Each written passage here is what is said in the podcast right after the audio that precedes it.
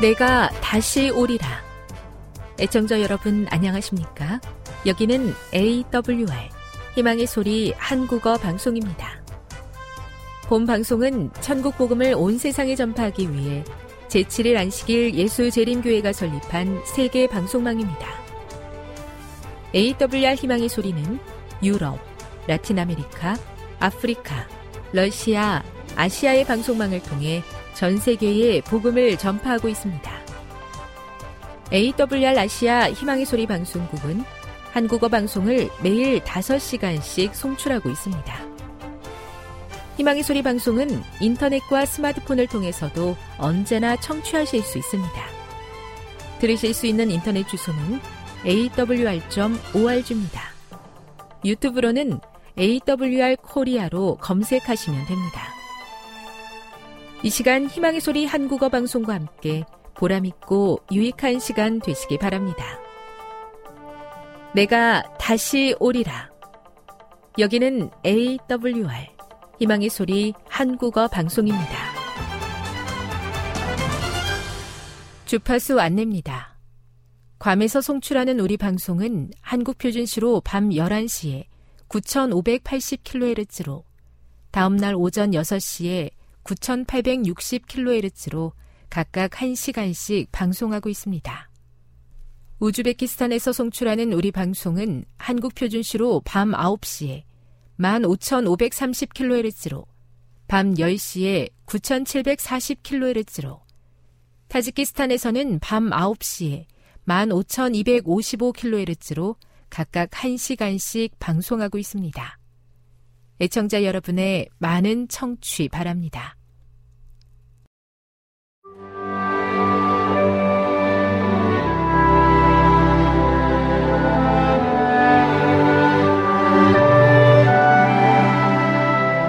읽어주는 교과 넷째 날 1월 11일 수요일 11조 언약 충실한 11조 생활과 우리가 하나님과 맺고 있는 관계 사이에는 매우 밀접한 영적 연관성이 있다.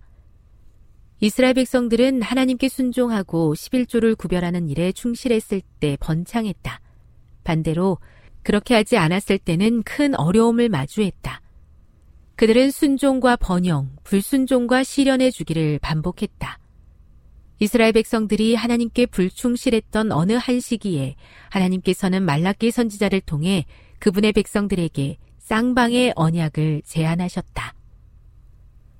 말라기 3장 7에서 11절을 읽어보라. 이 구절에서 발견되는 약속과 의무는 무엇인가? 하나님께서는 만일 그들이 하나님께 돌려드리면 하나님께서도 그들에게 돌려주실 것이라고 약속하셨다. 그들이 하나님께 돌려드린다는 것이 무슨 뜻이냐고 질문했을 때 하나님께서는 나의 11조와 봉헌물 도둑질하는 것을 멈추라고 분명히 말씀하셨다. 그들이 저주받은 이유는 그들의 도둑질 때문이었다. 여기 저주에 대한 하나님의 해결책이 있다. 너희의 온전한 11조를 창고에 들이라. 너희가 그렇게 하면 내가 하늘문을 열고 너희에게 복을 쌓을 곳이 없도록 부을 것이다.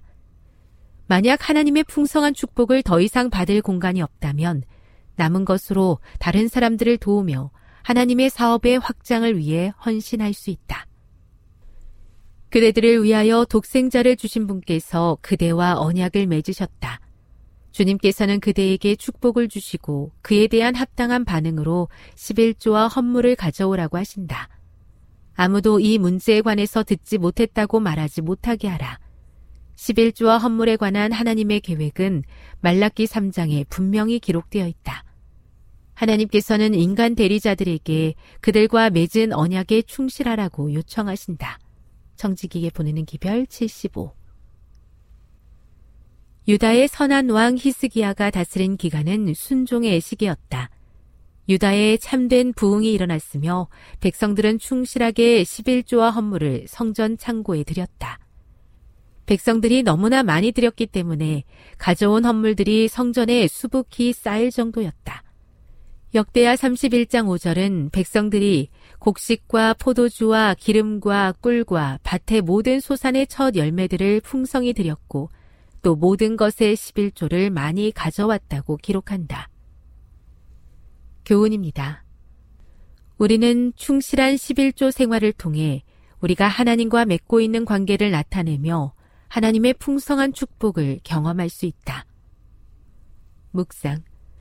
말라기 선지자는 이스라엘이 하나님의 것을 도적질하였으므로 그것을 하나님께 돌려드리라고 했습니다. 우리도 하나님께 돌려드려야 할 것이 있습니까? 적용. 영적 부흥에는 순종이 따릅니다. 하나님께서 나에게 주신 복을 생각할 때에 그대는 어떤 면에서 더욱 순종하기를 원하십니까? 영감의 교훈입니다.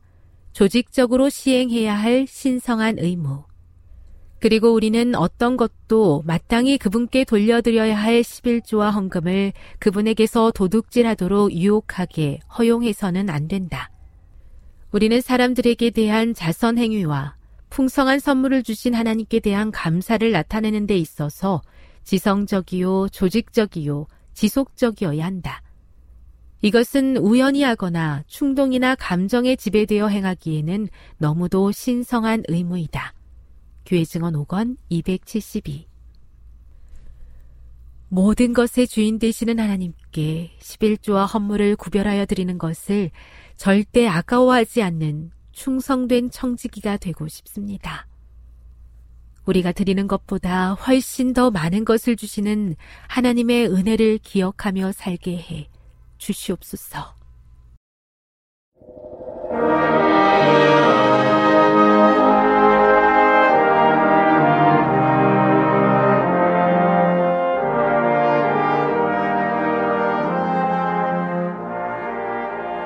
성도 여러분, 안녕하십니까? 열왕기상 2장 7절의 말씀을 읽겠습니다. 마땅히 길르앗 바실레의 아들들에게 은총을 베풀어 저희로 너의 상에서 먹는 자 중에 참여하게 하라.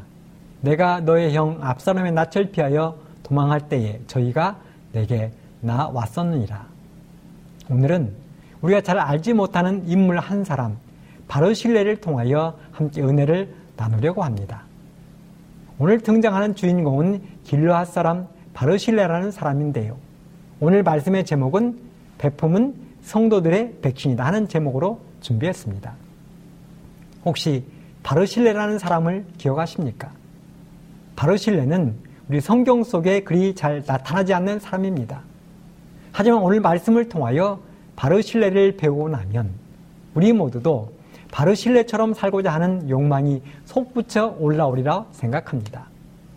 요한기상 2장은 다윗이 죽으면서 아들 솔로몬의 한 유언이 기록되어 있습니다. 유언은 대단히 중요합니다. 유언에 따라서 재산이며 모든 것들이 결정됩니다. 우리나라에 별로 그렇지 않지만 미국을 비롯한 선진국들은 죽기 전에 변호사를 통하여 유언을 합니다. 그래서 자신이 죽은 후에 남겨질 유산들에 대한 것들을 변호사를 통해서 정리합니다. 그런데 그 유언들 가운데 요즘 심심치 않게 등장하는 유언 중의 하나가 자신이 죽고 나면 남은 재산을 아들이 아닌 자녀들이 아닌 애완용 동물에게 주겠다는 유언입니다. 이런 유명한 이야기가 있습니다. 미국에서 한 노인이 죽으면서 자신의 강아지에게 1560억의 재산을 물려주었다는 것입니다. 그리고 그 애완용 강아지를 키워줄 사람에게는 연봉으로 5천만 원씩을 주고 개가 죽은 다음 남은 돈은 동물보호소에 기증하라고 유언했습니다. 하나밖에 없는 외아들에게는 100만 불, 즉 10억만 남겨주라는 것입니다. 그러자 외아들이 변호사를 통해서 소송을 시작했습니다. 어떻게 키우는 개에게는 1560억이고 자신은 10억밖에 안 되느냐는 것입니다. 그때 판사가 아들에게 물었습니다. 당신은 1년에 아버지를 몇 번이나 찾아보았는가? 아버지가 즐겨하고 좋아하는 음식이 무엇인지 아는가? 전화는 얼마나 자주 드렸는가? 아버지의 생일이 언제인지 아는가? 이 질문에 아들은 아무것도 대답을 할 수가 없었습니다. 그러자 판사가 아버지가 돌아가시기 전에 찍어 놓은 비디오 한 편을 보여주었습니다. 내 재산 1560억을 사랑하는 나의 개에게 물려주고 사육사에게는 매년 5천만 원씩을 줄 것이며 아들에게는 10억만 유산으로 물려준다. 혹 이 일로 아들이 불평하거든 단 1불만 유산으로 물려줄 것이다. 그리고 판사는 자네에게 단 1분만 유산으로 상속하도록 한다. 이렇게 판결했다는 오픈 이야기가 있습니다. 이게 유언입니다. 유언의 힘입니다. 자신이 늙고 병들었을 때 자식들은 시간 없다고 바쁘다고 힘들다고 이런저런 이유로 잘 찾아오지 않는데 기르는 애완용 동물은 옆에서 꼬리도 쳐주고 애교도 부리고 그래서 요놈들 때문에 외롭고 힘든 시간을 위로받고 보냈다는 것입니다. 그래서 효도하지 않는 자식들보다는 곁에서 자신의 외로움을 달래주는 애완용 동물이 더 사랑스럽고 소중했다는 것입니다. 그런데 하물며 한 나라를 다스리던 왕이 죽으면서 남긴 유언은 얼마나 중요하겠습니까? 제가 시작하면서 알쏭달쏭한 한 줄만 말씀을 읽었는데요. 열왕기상 2장에 나타난 아들 솔로몬을 향한 다윗의 유언을 요약해 보자면 이런 내용들입니다. 내가 이제 세상 모든 사람의 가는 길로 가게 되어서 너에게 몇 가지의 유언을 남긴다는 것입니다. 첫째, 3절에 보면 하나님의 명을 지키고 모세 율법에 기록된 대로 살면 형통한다는 것이며 둘째, 수리아의 아들 요압을 조심하고 무덤의 편이 내려가지 못하게 하라는 것이고 셋째, 길르아 사람 바실레 곧 바르실레의 아들들에게 은총을 베풀라는 것이며 넷째, 베냐민 사람 시므이를 절대로 용서하지 말라는 것이었습니다. 저는 오늘 세 번째 유언에 나오는 바르실레라는 사람에 관한 말씀을 준비했습니다. 도대체 바르실레가 어떤 사람이길래 다윗 왕이 죽으면서 아들 솔로몬에게 특별히 유언까지 남겼을까요? 우리 바르실레 이야기 속으로 한 걸음 더 들어가 보도록 하겠습니다. 사무엘하 15장부터 19장 사이에는 다윗의 셋째 아들 압살롬의 반역에 대한 이야기가 기록되어 있습니다. 헤브론에서 반역을 일으킨 압살롬이 아버지 다윗을 죽이기 위하여 예루살렘으로 진격해 오고 있었습니다. 그 소식이 들려오자 다윗이 황급히 피난길에 올랐습니다. 얼마나 급했는지 신발도 신지 못하고 맨발로 도망쳤습니다. 그리고 왕궁에는 미처 데리고 나오지 못한 후궁들도 10명이나 남겨놓았습니다. 호위하는 군사는 가드 사람 이때를 비롯하여 겨우 600명에 불과하고 다윗의 생명이 바람 앞에 등불이 되었습니다. 캄캄한 밤중에 그렇게 비참한 모습으로 맨발로 기드론 시내를 건너 도망하고 있었습니다. 다른 사람도 아닌 아들에게 쫓겨서 도망자 신세가 된 것입니다. 그 장면을 성경은 이렇게 기록하고 있습니다. 사무엘하 15장 30절. 다윗이 감남산 길로 올라갈 때에 머리를 가리우고 맨발로 울며 행하고 저와 함께 가는 백성들도 각각 그 머리를 가리우고 울며 올라가니라. 이렇게 도망자 신사가 된 다윗이 길르앗 땅 마라임까지 피난을 간 것입니다. 사실 다윗은 도망이나 피난에는 이골이 난 사람입니다. 사울 왕에게 자그마치 10년 동안을 도망 다녔기에 도망이라면 도 같았습니다. 하지만 지금 도망치는 것은 상황이 다른 것입니다. 사울 왕에게 도망칠 때는 부하들에게도 면목이 있었습니다. 그런데 지금은 상황이 다릅니다. 왕이 아들에게 도망을 치고 있는 것입니다. 자식이 반란을 일으켜 자식을 피해 도망가고 있는 것입니다. 그러니 얼마나 더 처량하고 불쌍합니까? 부하들 볼 낯이 없는 것입니다. 다윗 왕이 그렇게 도망자가 되어 도망을 하고 있을 때 어떤 일이 있었는가? 사무엘하 16장 5절 7절에 보면 다윗 왕이 바울임의 이름에 거기서 사울의 집 족속 하나가 나오니 게라의 아들이요 이름은 시므이라. 저가 나오면서 연하여 저주하고 또 다윗과 다윗 왕의 모든 신복을 향하여 돌을 던지니 그때의 모든 백성과 용사들은 다 왕의 좌우에 있었더라. 시므이가 저주하는 가운데 이와 같이 말하니라. 피를 흘린 자여, 필요한 자여, 가거라, 가거라. 13절입니다.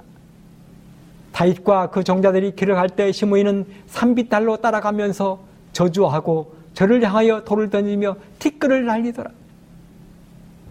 다이당과 그의 신하들이 바울임이라는 마을에 도착을 했습니다. 정신없이 도망을 치다 보니 힘도 들고 배도 고팠을 것입니다. 그런데 그 동네에 죽은 사울왕의 족속 한 사람이 살고 있었는데 시므이라는 사람이었습니다. 바로 그 사람이 길거리 나와서 다윗왕을 저주하고 욕하는 것입니다. 모든 신하들이 바라보는 곳에서 다윗에게 욕을 하고 돌을 던지고 티끌을 던지는 것입니다. 피를 흘린 자여, 비루한 자여, 가거라, 가거라. 욕을 하면서 따라오는 것입니다. 만일 다윗이 도망자가 아니라면 이렇게 대놓고 저주하며 욕을 하겠습니까? 그래서 화가 난 신하 아비세가 당장에 죽여버리겠다고 창을 들고 나섰습니다. 그러자 다윗왕이 이렇게 이야기합니다. 가만히 두라는 것입니다. 가만히 두라. 내 몸에서 난 내 자식도 지금 나를 죽이려고 쫓아오는데 저 사람이야 당연한 것 아니라는 것입니다. 이렇게 지금 다윗은 아들에게 쫓겨 도망하는 도망자 신세가 된 것입니다. 어디 하나 몸둘 곳도 없고 편히 앉아 쉴 곳도 없는 것입니다.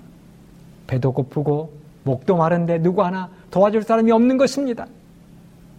그렇게 비참하게 도망을 치고 있는데 사람들이 찾아왔습니다.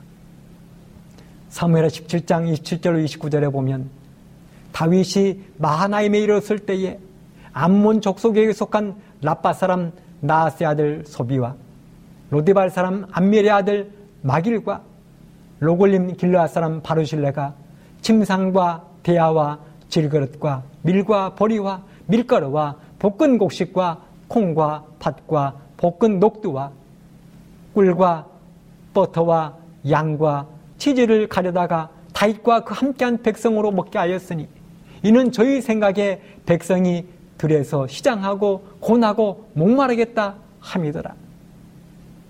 그렇습니다. 암몬 족쇄에 속한 라빠 사람 소비라는 사람과 로벨, 로데발 사람 마길과 길르앗 사람 바르실레가 찾아온 것입니다. 길르앗은 예루살렘에서 200km쯤 떨어진 곳에 있는 동네입니다. 바르실레는 다윗왕을 만나기 위하여 먼 거리를 한다름에 달려온 것입니다. 그들은 도망자가 된 다윗 왕과 그의 부하들 위하여 필요한 물건들을 가져왔습니다. 침상, 대야, 질그릇, 밀, 보리, 밀가루, 볶은 곡식, 콩, 팥, 녹두, 꿀, 버터, 치즈, 양. 그 모든 것을 가져와 배고픔과 피곤에 지친 왕과 그 신하들을 먹이고 있는 것입니다. 한두 명도 아니고 수백 명에 이르는 사람들을 먹이는 것입니다.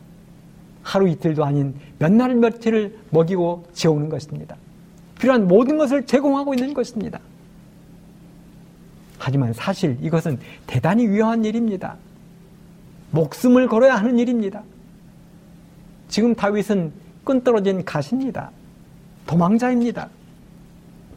권좌에 있을 때는 사람들이 몰리지만 내려오면 떠나는 것이 세상의 이치인데 지금 바로 신뢰는 반란군에게 쫓기는 다윗왕을 지극정성으로 돕고 있는 것입니다. 여러분 도망자를 도와주면 어떻게 되는지 아십니까? 반란군들이 알게 되면 아마도 그들 삼족을 멸할 것입니다. 그래서 바르실레가 다윗왕을 돕는 것은 목숨을 걸어야 하는 것이었습니다. 다윗이 사울왕에게 쫓겨 도망다닐 때였습니다. 하루는 쫓기던 다윗이 높당에 이르러 제사장 아이멜렉을 찾아갑니다. 아이멜렉은 배고픈 다윗과 부하들에게 제사 때 쓰던 거룩한 떡을 나누어 주고 골리앗이 쓰던 칼도 주었습니다. 그러자 이 사실을 알게 된 사울 왕이 아이멜렉과 그의 가족 친척 80명을 몰살시켰습니다. 바르실레도 그 이야기를 들어서 알고 있었을 것입니다.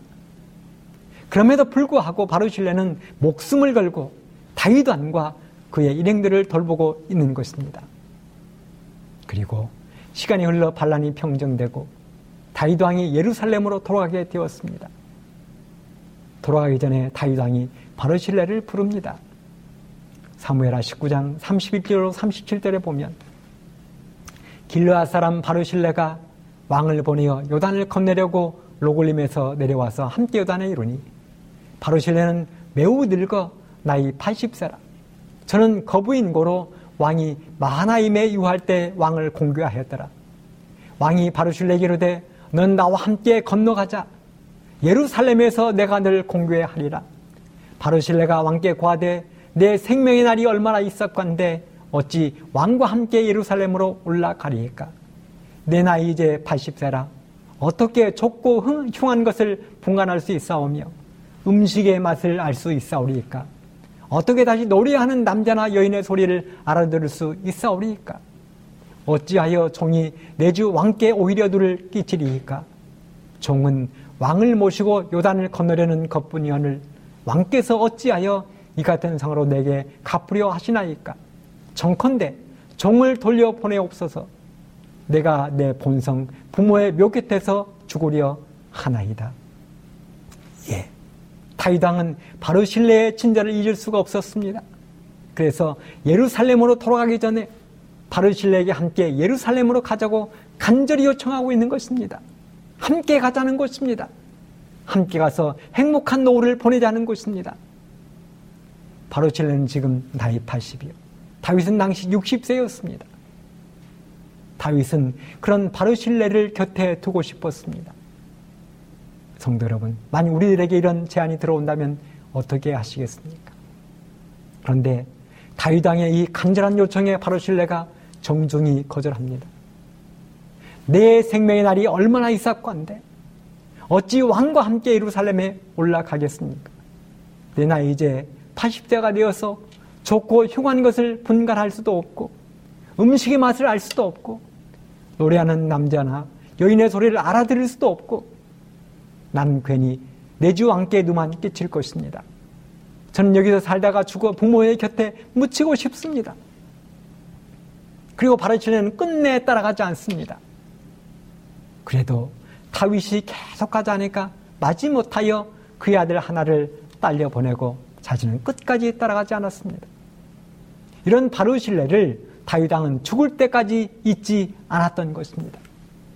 그래서 70이 되어 죽음을 앞에 두고 자신의 뒤를 이어 왕이 될 아들 솔로몬에게 유언합니다. 마땅히 길러왔던 바로실레 아들들에게 은총을 베풀어 저희로 너의 상에서 먹는 자 중에 참여하게 하라. 내가 너의 형 압살롬의 낯을 피하여 도망할 때에 저희가 내게 나왔었느니라. 그렇습니다. 다윗의 유언은 바로실레의 아들들에게 은혜를 갚으라는 것입니다. 그렇다면 우리는 이런 바로실레의 이야기를 통하여 어떤 교훈을 배워야 하겠습니까?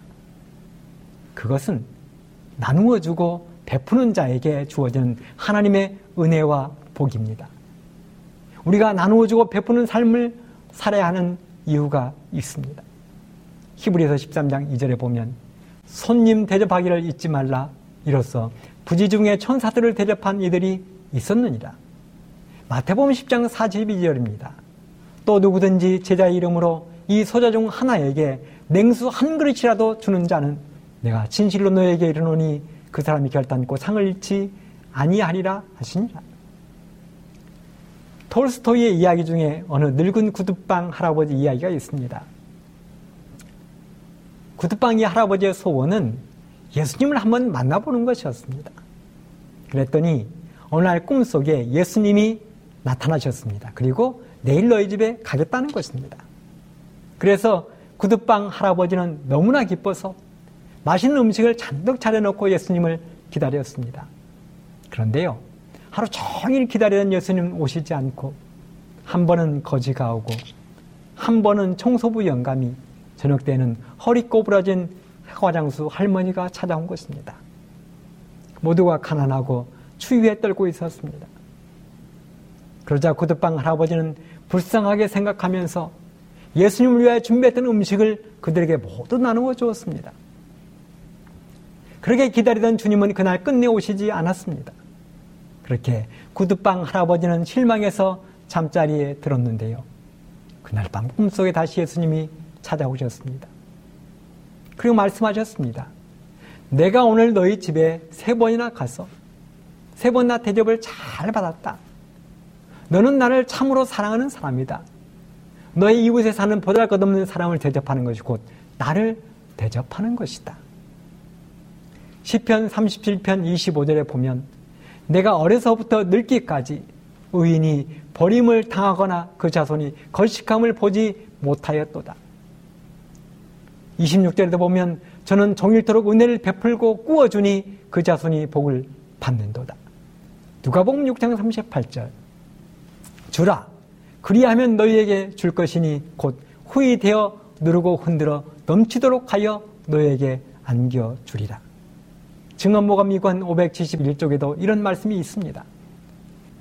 그리스도께서는 장치를 위하여 손님 대접하는 듯은 모든 비용을 계산해 두신다. 그분께서는 이 사업에 필요한 모든 것을 공급해 주신다. 그리스도를 위하여 형제들을 대접하고 그 방문이 손님들과 그들 자신에게 유익한 것이 되도록 최선을 다하는 자들은 특별한 축복을 받을 가치가 있는 자로 하늘에 기록된다. 교정은 6권 342쪽입니다.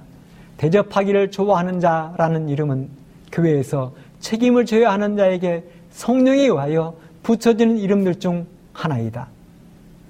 사랑하는 성도 여러분, 다윗이 가장 힘들고 어려울 때, 어느 곳 하나 기댈 곳 없고 오라는 사람 하나 없을 때, 맨발로 도망치는 다윗을 향하여 사람들이 돌을 던지고 저주를 퍼부을 때, 늙은 바로실레가 목숨을 걸고 그를 맞이해서 누울 침대와 씻을 대야를 준비하고 배고픈 그들을 위하여 자신의 곡식 창고를 열었던 것처럼 우리도 우리의 창고를 열어 바로 신뢰처럼 나누고 베풀어서 하나님이 하늘 위에 준비하신 넉넉한 복을 충만히 누리게 되기를 간절히 바랍니다. 하나님 앞에서 저 사람은 대접하기를 좋아하는 사람입니다. 하는 칭찬을 듣게 되기를 간절히 바랍니다. 베푸는 성도, 베푸는 가정, 베푸는 교회, 그 성도, 그 가정, 그 교회가 우리 모두에게를 간절히 바라면서 말씀을 마치겠습니다. 감사합니다. 지금 여러분께서는 AWR 희망의 소리 한국어 방송을 듣고 계십니다.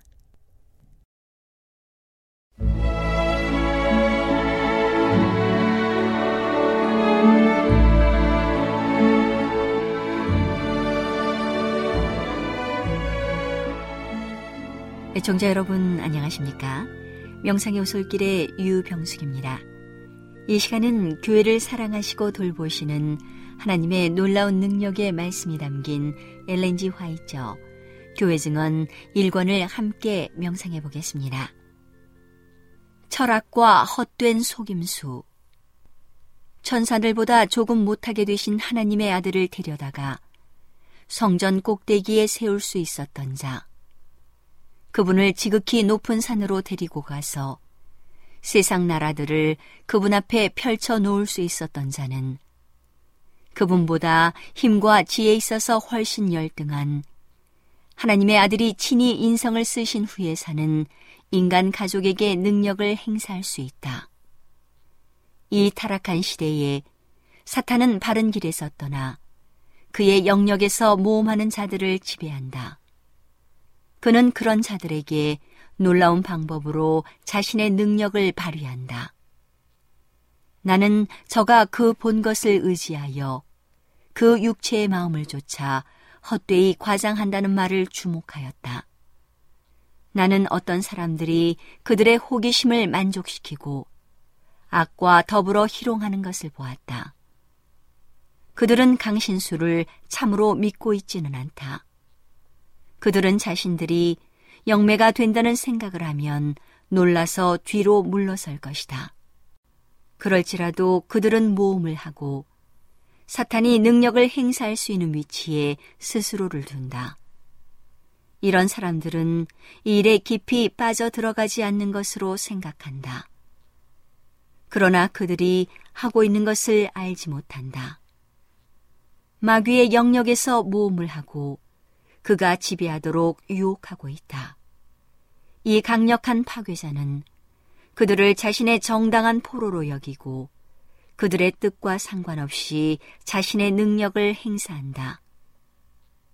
그들은 스스로를 제어하고자 하지만 할 수 없다. 그들의 마음을 사탄에게 굴복시켰으므로 그는 자신의 것을 놓아주지 않고 그들을 포로로 사로잡는다. 하나님을 성실하게 따르는 자들의 열렬한 기도의 응답으로 역사하는 하나님의 능력 외에는 어떤 능력도 사로잡힌 그 영혼을 건져낼 수 없다. 오늘날 유일한 안전책은 하나님의 말씀에 계시된 그대로의 진리를 감춰진 보화를 찾듯이 찾는 것이다. 안식일 문제, 사람의 본질, 예수의 증거 등은 이해되어야 할 위대하고 중요한 진리들이다. 이 진리들은 이 위기의 때에 하나님의 백성들을 붙들어주는 닻이 된다는 사실이 판명될 것이다. 그러나 대다수의 사람들은 하나님의 진리를 멸시하고 오히려 꾸며낸 이야기를 좋아한다. 저희가 진리의 사랑을 받지 아니하여 구원함을 얻지 못함이니라. 이러므로 하나님이 유혹을 저희 가운데 역사하게 하사 거짓 것을 믿게 하심이라. 가장 사악하고 타락한 자들은 죽은 친구들의 영이라고 믿는 이 사탄의 영들에 의하여 매우 크게 치켜 세워진다. 그리고 그들의 육신적 마음으로 쓸데없이 의기양양해 한다. 머리를 붙들지 아니하는지라. 온몸이 머리로 말미암아 마디와 힘줄로 공급함을 얻고 연합하여 하나님이 자라게 하심으로 자라느니라. 그들은 하나님의 성장의 계획대로 각 지체들이 자라도록 몸에 힘을 공급해 주시는 하나님을 부인한다. 이 얼마나 헛된 철학인가. 몸의 지체들은 머리에 의해 지배를 받는다. 그러나 강신술사들은 머리를 등한히 하고 몸의 지체들이 스스로 움직여야 하며 고정된 법칙들이 머리 없이 완전을 향해 가는 향상의 상태로 그들을 이끌어 갈 것이라고 믿고 있다. 내가 참 포도나무요. 내 아버지는 그 농부라. 물은 내게 있어 과실을 맺지 아니하는 가지는 아버지께서 이를 제해버리시고 무릇 과실을 맺는 가지는 더 과실을 맺게 하려 하여 이를 깨끗게 하시느니라. 내 안에 거하라. 나도 너희 안에 거하리라. 가지가 포도나무에 붙어 있지 아니하면 절로 과실을 맺을 수 없음 같이 너희도 내 안에 있지 아니하면 그러하리라. 나는 포도나무요 너희는 가지니 저가 내 안에 내가 저 안에 있으면 이 사람은 과실을 많이 맺나니 나를 떠나서는 너희가 아무것도 할 수 없음이라. 사람이 내 안에 거하지 아니하면 가지처럼 밖에 버리워 말라지나니 사람들이 이것을 모아다가 불에 던져 사르느니라. 그리스도는 우리 힘의 근원이시다. 그분은 포도나무이며 우리는 그 가지이다. 우리는 산 포도나무에서 영양분을 받아야 한다. 그 포도나무에서 힘과 영양분을 박탈당하면 우리는 머리 없는 몸의 지체들처럼 되어 사탄이 바라는 바로 그 상태에 빠지고 그가 원하는 대로 지배된다. 사탄은 불의의 모든 속임으로 멸망하는 자들에게 이 말이니 이는 저희가 진리의 사랑을 받지 아니하여 구원함을 얻지 못함이니라. 이러므로 하나님이 유혹을 저희 가운데 역사하게 하사 거짓 것을 믿게 하신다. 강신술은 거짓이다. 그것은 너희가 결코 죽지 아니하리라고 한 최초의 큰 거짓말 위에 세워져 있다. 수많은 사람들이 머리를 베어버렸다. 그 결과로 지체들은 예수님을 머리로 삼아 움직이지 않는다. 그러므로 다른 것이 몸을 움직인다. 사탄이 그 사람을 지배한다. 오늘은 교회를 사랑하시고 돌보시는 하나님의 놀라운 능력의 말씀이 담긴 엘렌지 화이처 교회 증언 1권을 함께 명상해 보았습니다. 명상의 오솔길이었습니다.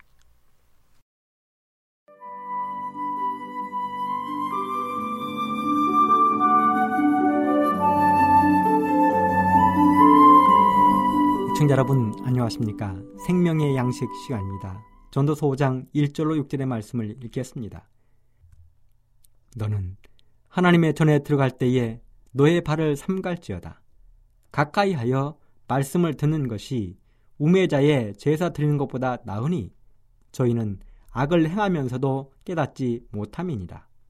너는 하나님 앞에서 함부로 입을 열지 말며 급한 마음으로 말을 내지 말라. 하나님은 하늘에 계시고 너는 땅에 있음이니라. 그런즉 마땅히 말을 적게 할 것이라. 일이 많으면 꿈이 생기고 말이 많으면 우매자의 소리가 나타납니다. 네가 하나님께 서원하였거든 갚기를 도디게 말라. 하나님은 우매자를 기뻐하지 아니하시나니 서원한 것을 갚으라. 서원하고 갚지 아니하는 것보다 서원하지 아니하는 것이 나으니 너희의 입으로 내 육체를 범죄케 말라. 사자 앞에서 내가 서원한 것이 실수라고 말하지 말라. 전도서에서 오늘 우리에게 주는 교훈은 하나님 앞에서 우리가 조심하고 삼가해야 할 것들입니다. 한자 성어 가운데 군사부일체라는 말이 있습니다. 임금과 스승 그리고 부모의 은혜는 다 같다는 뜻이지요. 임금을 섬기듯 스승을 섬기고 임금을 섬기듯 부모를 섬기라는 말입니다. 그리고 부모를 섬기듯 스승도 섬기고 그렇게 임금도 섬기라는 말입니다. 모두가 예를 깍듯이 중요하게 여기는 우리 동방 예의 지국에서 마땅히 그렇게 해야 할 보험이라고 생각합니다. 그래서 그런지 우리는 예로부터 임금이나 스승, 부모를 깍듯이 공경해 왔습니다. 임금에게는 뒤를 보이면 안 되었기에 임금님 앞에서 물러나올 때는 뒷걸음질을 쳐서 나왔고 스승의 그림자는 밟지도 아니했으며 부모에게는 새벽마다 문안 인사를 드리는 것이 마땅한 도리였습니다. 행동 하나하나를 각별히 조심해야 했습니다. 그런데 오늘 솔로몬은 전도서를 통하여 사람이 하나님 앞에서 조심해야 될 몇 가지를 가르쳐 주고 있습니다. 첫째, 하나님의 전에 들어갈 때 발을 삼가라고 했습니다. 하나님의 전에 들어가는 것은 성전 예배에 참여하는 것을 말합니다. 참여할 때 발을 삼가라고 했습니다. 여기서 말하는 삼가하다는 이 말은 조심하다, 신중히 하다, 준수하다는 말입니다. 즉, 이 말은 예배에 참여하는 사람들은 하나님의 거룩하심과 위험을 온전히 인식하고 부주의하고 망령된 헛된 짓을 하지 말라는 것입니다. 그렇다면 오늘날 우리가 하나님의 성전에서 드리는 예배의 태도 가운데 하나님 보시기에 민망하고 조심해야 할 것들이 있다면 무엇이 있을까요? 옆 사람과 잡담하는 것 어떻게 생각하십니까? 한 주일 동안 있었던 각종 일들, 곧 사업이나 세상 일들을 옆 사람과 나누는 것 어떻게 생각하십니까? 너무 피곤하게 일을 해서 교회 와서 조는 것 어떻게 생각하십니까? 요즘 대부분의 사람들이 스마트폰을 가지고 있는데 스마트폰을 가끔씩 내려다보는 것, 문자 확인하는 것 어떻게 생각하십니까? 이런 일들은 성전에 들어가기 전에 마쳐야 될 행위들이라고 생각합니다. 하나님의 성전에서는 오직 기도하는 일, 찬송하는 일, 말씀 듣는 일에 집중해야 합니다. 우리가 대통령이나 선생님, 부모님 앞에서 스마트폰을 하면서 그분들과 대화를 한다면 얼마나 무리한 일이 되겠습니까? 그럴진데 하물며 하나님 앞에서야 말에 뭐하겠습니까? 우리는 구약의 한 사건을 통하여 하나님 앞에서 무리함이 얼마나 큰 죄인지를 바로 할수 있습니다. 대제사장 아론의 아들들입니다. 나답과 아비후입니다. 그들은 하나님께 예배를 드릴 때 다른 불로 예배를 드리다가 그 자리에서 타 죽었습니다. 또 다른 제사장 엘리의 아들들인 홈류와 비누아스는 성전에서 드려지는 각종 제물들을 탈취했고 음행을 저지르다가 하나님의 저주를 받아 전쟁터에서 죽임을 당했습니다. 두 번째는 하나님 앞에서 함부로 입을 열거나 급한 마음으로 말하지 말라는 것입니다. 여기서 말하는 함부로 입을 연다는 그 의미는 진실함이 결여된 형식적인 기도를 말하고 있습니다. 우리 예수님이 싫어하시는 기도는 중언부원하는 기도입니다. 중언부원이 무엇입니까? 이미 한 그 말을 하고 또 하는 것이 중언부언입니다.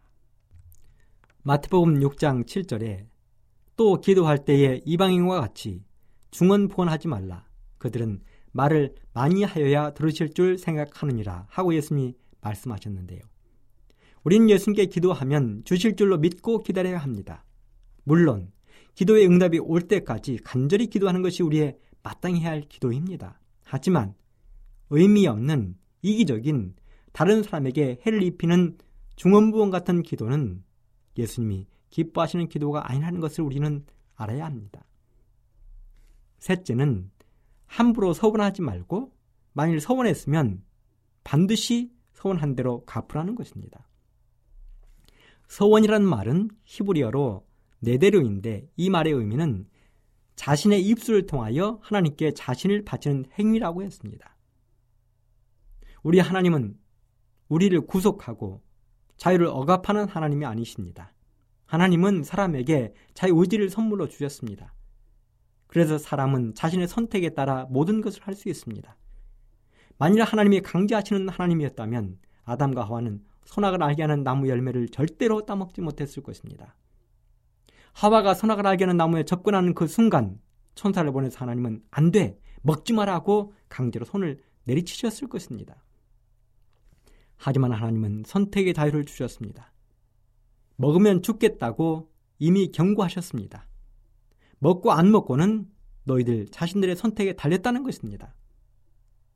아담과 하와는 자신들의 선택에 따라 선악을 알게 하는 열매를 따먹었고 그 책임 결과로 마침내 죽음이 이 땅에 들어오게 되었습니다. 서원도 마찬가지입니다. 서원을 하는 것도 자신의 의지에 따른 것입니다. 강제적인 의무가 아닌 자율적인 신앙의 행위입니다. 하지만 일단 서원을 하게 되면 반드시 지키라는 것이 하나님의 말씀입니다. 솔로몬은 서원을 하였거든 갚기를 더디하지 말라고 했습니다. 이유는 시간이 흐르면 의지가 약해지기 때문에 그러다 보면 서원을 이행하지 않을 가능성이 높아지기 때문에 서둘러 지키라는 것입니다. 민수기 30장 2절에도 보면 사람이 여호와께 서원하였거나 마음을 제어하기로 소약하였거든 파약하지 말고 그 입에서 나온 대로 다 행할 것이니라 이렇게 이야기했습니다. 우리 성경에 보면 서원을 목숨처럼 지킨 사람이 있습니다. 바로 사사기 11장에 나오는 사사 입다입니다. 암몬 족속이 이스라엘을 침공했습니다. 그리고 사사였던 입다는 군사를 이끌고 전쟁터에 나갔습니다. 그리고 하나님께 뜬금없는 서원을 하지요. 사사기 11장 30절 31절 입다가 여호와께 서원하여 가로되 주께서 과연 암몬 자손을 내 손에 붙이시면 내가 암몬 자손에게서 평안히 돌아올 때에 누구든지 내 집 문에서 나와서 나를 영접하는 그는 여호와께 돌릴 것이니 내가 그를 번제로 드리겠나이다. 너무도 놀라운 서원을 했습니다. 그렇게 전쟁에서 이기고 돌아온 입다를 가장 먼저 맞이한 사람은 놀랍게도 그의 무남 동료 딸이었지요. 그리고 성경은 기록하기를 그 딸이 두 달 동안 산에 올라가서 처녀로 죽게 됨을 애국하고 돌아와서 남대를 알지 못하고 죽었더라고 기록했습니다.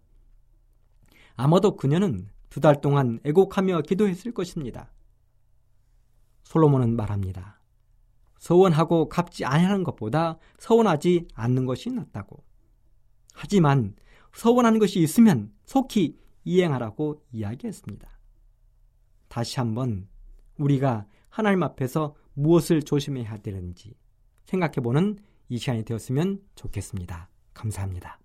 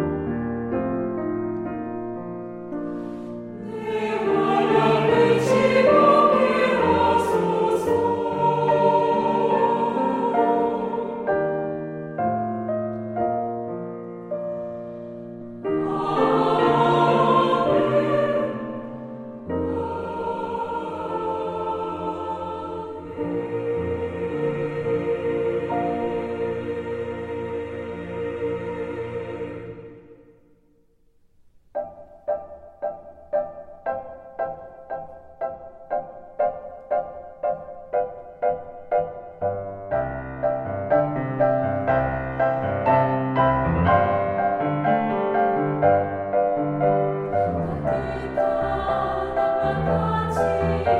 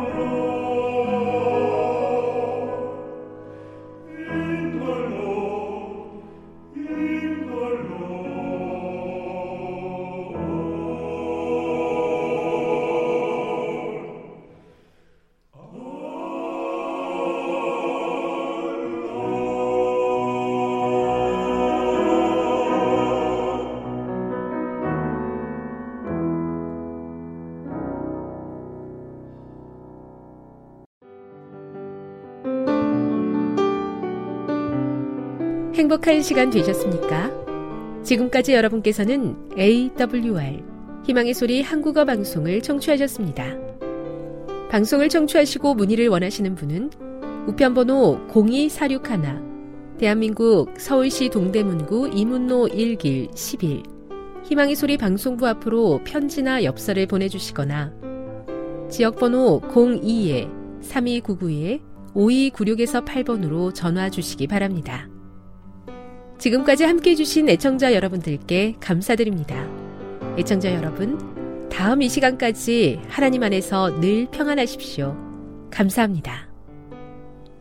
내가 다시 오리라.